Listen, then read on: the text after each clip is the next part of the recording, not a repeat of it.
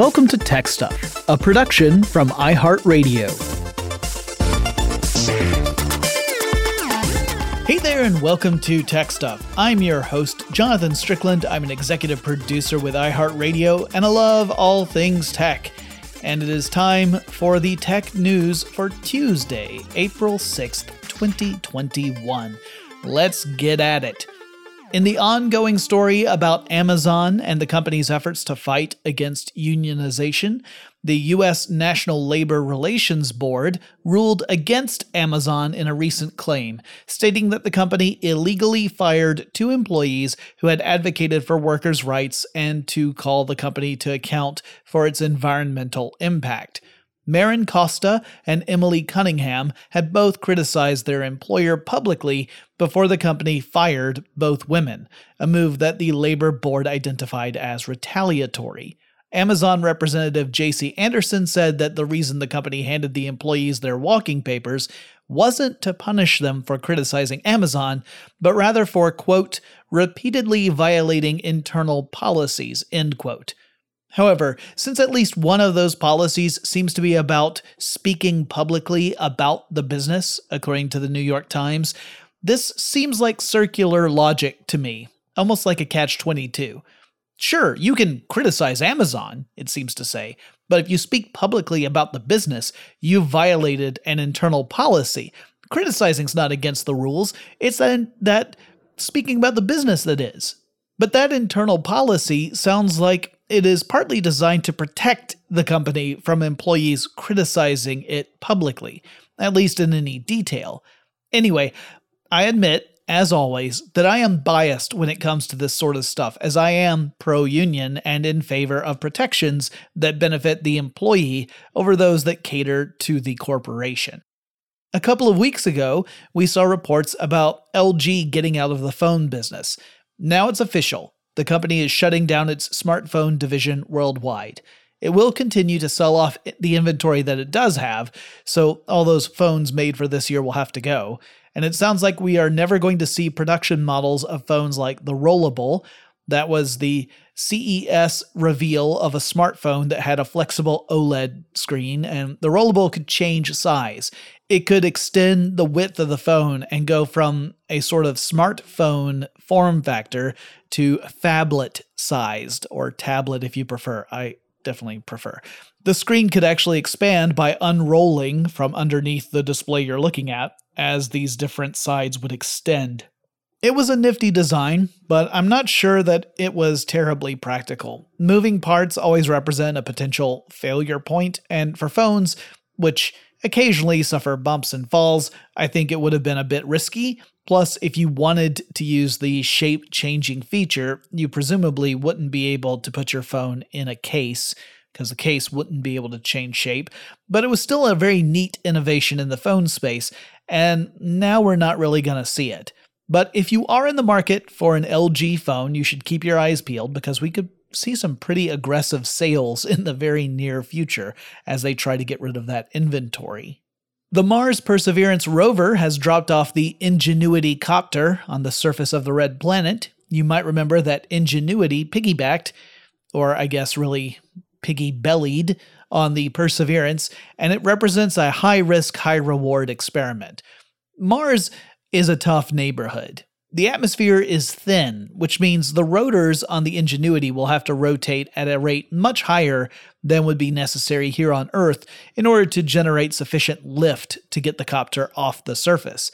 It will also need to continue to charge its batteries. The Perseverance had been providing juice to Ingenuity since the Perseverance first touched down, but now Ingenuity is going to have to use its own solar panels to do the same. That electricity isn't just going to power the rotor's motor, which is a fun thing to say. Rotor's motor. I mean, go ahead, try it. Anyway, the electricity will also go to powering Ingenuity's onboard heater. As the temperature on Mars plummets at night, it dips down to negative 90 Celsius or negative 130 Fahrenheit, whichever is greater. I kid, they're the same thing. The heater ensures that Ingenuity's mechanical parts don't freeze tight, which, as I understand it, would somewhat, you know, impede flight. Soon, but no sooner than April 11th, the Ingenuity will attempt its first flight. This is really a proof of concept experiment with no guarantee of success. But if that first flight does succeed, NASA hopes to do a few more, as many as four more, before Ingenuity's batteries are drained to the point that it will just need to settle down on Mars, make a life for itself however it can. Or rather, it'll sit on Mars and rest in a job well done and collect dust for the rest of eternity. We'll follow up on this once we hear about the first attempts and how they panned out. Sticking with space, a farmer in the United States, in fact, in the state of Washington, got a surprise last week when a piece of a rocket ship landed on their farm. Last Thursday, the second stage from a SpaceX Falcon 9 entered into an uncontrolled descent into the Earth's atmosphere after an otherwise successful launch. The Falcon 9 is a two stage launch vehicle, and the first stage, the lower stage, is the one that is supposed to return to Earth in a controlled landing procedure so that the stage can then be refurbished and reused, which cuts way down on launch costs. But the upper stage, the second stage, isn't so lucky. Typically, it has one of two fates. It's either pushed into an orbit where it's going to stick around in orbit for a, a while before eventually falling to Earth, or more frequently, it is pushed so it deorbits in a controlled manner and breaks up over the ocean. But this time, the second stage lacked enough fuel to do the ocean thing, so instead, it fell a bit short and broke up over the Pacific Northwest in the US. It was quite the display, and people all in the northwestern part of North America reported seeing multiple shooting stars. These were pieces of the second stage glowing as they fell back to Earth. And one such piece made it intact all the way down to the ground on this farm in Washington. While we knew about the re entry from last week, this bit about the piece making it down to the surface of Earth is new. Now, apparently, it's part of a pressurized tank which is no longer pressurized, I guess I should add. It landed in Grant County, Washington, and that is as specific as we can get about it because the sheriff's office wisely decided to leave out more details in order to spare the farmer from looky loos. Google has made a big change to its policy regarding Android apps, but it might surprise some folks, like, like me, to learn about the implications of it. So, there's a command called query all packages. And this allows an app that's installed on an Android device to get a list of all the other apps that are installed on that device. And that seems like that could be a little excessive, at least in some cases, right? I mean, for example, if you have an app that gives you a weather report, should that weather report app also see which games you have on your phone? Or if your apps related to stuff like banking or your personal health or a real estate app or whatever are also on that phone? Because that that seems like that that's probably not necessary right? Well google after more than a decade seems to have reached this same conclusion. Now for devices running on android 11 or later and all apps coming out from this point forward have to target android 11 or later these apps can't just have blanket access to the query all packages command Developers will have to defend why their app would need that level of access, and in some cases, you can make an argument for it. For example, I have a password vault app on my phone, and if I want that app to work alongside other apps so that when I open up some other app that requires a password, I can use this little option to just fill it out automatically, like, say, a banking app, well, then the password vault is going to need to know what other apps are running on my device so that that interoperability will work. But I probably don't need a food delivery service app and a pod catching app to know about each other. That's probably not necessary. So, this change means that developers will no longer know quite as much about the apps that their users have on their phones, which isn't necessarily a bad thing for the users. It cuts down on opportunities for developers to target people directly without their permission or sell information about them and so forth. I think it's a long overdue move on Google's part, and I am glad that it's finally happening. I'm just surprised it took this long to happen. Kara Swisher conducted an interview with Apple CEO Tim Cook for the New York Times recently, and in that interview, Cook talked a bit about how Apple views the prospect of augmented reality. He said that AR could enhance conversations and give people the chance to integrate other stuff into live conversation. For example, maybe you're arguing with that friend of yours who just refuses to admit that they are totally full of crap, and you could pull up charts and graphs to back up your point, showing that they are in fact full of crap. Sounds like a lot of fun to me. I bet conversations will be way better in the future. I also don't anticipate AR applications being a threat to security or privacy at all. I'm sure they're perfectly safe. Now, I've been on the record as being pro AR, but it's within specific contexts. I actually get a bit squeamish when we talk about AR as a component in person to person interactions. Sure, it could be helpful if, while chatting with a friend, I get a little digital reminder in my view that says that this friend's birthday is coming up, or maybe they've got a dietary sensitivity. And since we're talking about restaurants, it's just reminding me of that so I don't end up making, you know, suggestions that wouldn't apply or whatever. But you could see where that stuff could actually really go wrong very quickly. Granted, this is not the use case that Cook was making to Kara Swisher. And you could make a very valid argument that I am creating a, a sort of straw man argument. I just see it as a potential slippery slope. And let's face it, having a conversation with me is already boring enough without me bringing charts and a bibliography into it.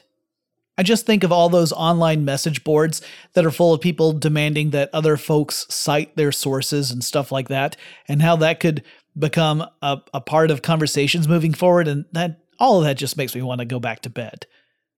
A blind woman will receive $1.1 million in damages after having Uber drivers ditch her and her service dog on 14 different occasions, leaving her stranded and preventing her from getting to important events and destinations, including just getting to her office to do work. In 2016, Uber reached a $2.6 million settlement for a similar legal case. But some of the incidents that this particular woman, Lisa Irving, experienced happened after that settlement was reached, which showed that Uber hadn't actually addressed the underlying problem. It represents discrimination against Irving because of her blindness, which is against the law. Irving will receive around $324,000. The rest of that 1.1 million is going to cover legal fees. This illustrates why the system in America is kind of screwy because big companies can afford to go through this sort of thing. It takes a lot for a private citizen to take on a big company in a lawsuit. Uber has since created a support form that customers can fill out should they experience similar issues in the future. It doesn't prevent it from happening, but it gives customers a chance to specifically uh, address a, a, an, an instance of the problem. And the very first question asks if a rider was denied a ride because of a service animal. So, not truly a solution, but at least a, a move to try and address the issue. And finally, The Independent reports that researchers at Brown University have created a brain computer interface with wireless connectivity. And what's more, they say that this interface provides, quote, single neuron resolution and full broadband fidelity, end quote. Brain computer interfaces are fascinating devices. Now, as the name indicates, this is a technology that allows a person to interact with a computer system through thought alone. It's like having telepathy that works with computers. And typically, this procedure includes intracranial surgery and uh, doctors have to implant electrodes into the brain of the recipient, which is an incredibly invasive procedure, obviously, and it has its own set of risks, including potential infection, which is a huge risk factor. So, this process is required in order to get very precise readings on brain activity because our skulls make it a bit tricky to detect brain waves with accuracy unless we're actively in an fMRI machine or something like that. In addition, we usually see these technologies in the form of wired connections between the interface that's attached to a patient and the related computer system they communicate with, and that creates more limitations. So, this new approach removes the need for those physical wires. There could be wireless communication between patient and computer, which the researchers say opens up new possibilities and use cases. Getting a system like this to work requires a lot of adjustments because you're training a patient on how to use the technology, but you're simultaneously training the technology to learn how the patient thinks. The interface software has to learn how to interpret brainwaves and map those brainwaves to specific outcomes. It's a fascinating area of research and development, and the researchers hope that by removing these tethers, they will be able to create more scenarios in which they can have more examples and gather more data and learn more about brain computer interactions and thus design better algorithms to create more seamless connectivity ultimately giving paralyzed patients more agency and communication capabilities. By the way, there are also private companies and a lot of business folks who are also researching this technology, though arguably for less noble reasons. I personally remain convinced that Elon Musk is mostly looking to find some sort of electronic means to preserve his consciousness indefinitely, for example. It's just a feeling I get, and again, I have a bias, and it really comes out in these new news episodes, doesn't it? I I make no apologies for it. It's who I am. But draw your own conclusions. I'm not saying that I am correct in this. It's just the feeling I get. And I fully admit I could be 100% wrong. But that wraps up the news for April 6th, 2021 and I hope you are all doing well. If you have any suggestions for things I should cover on future episodes of Tech Stuff, reach out to me on Twitter. The handle we use is TechStuffHSW, and I'll talk to you again really soon.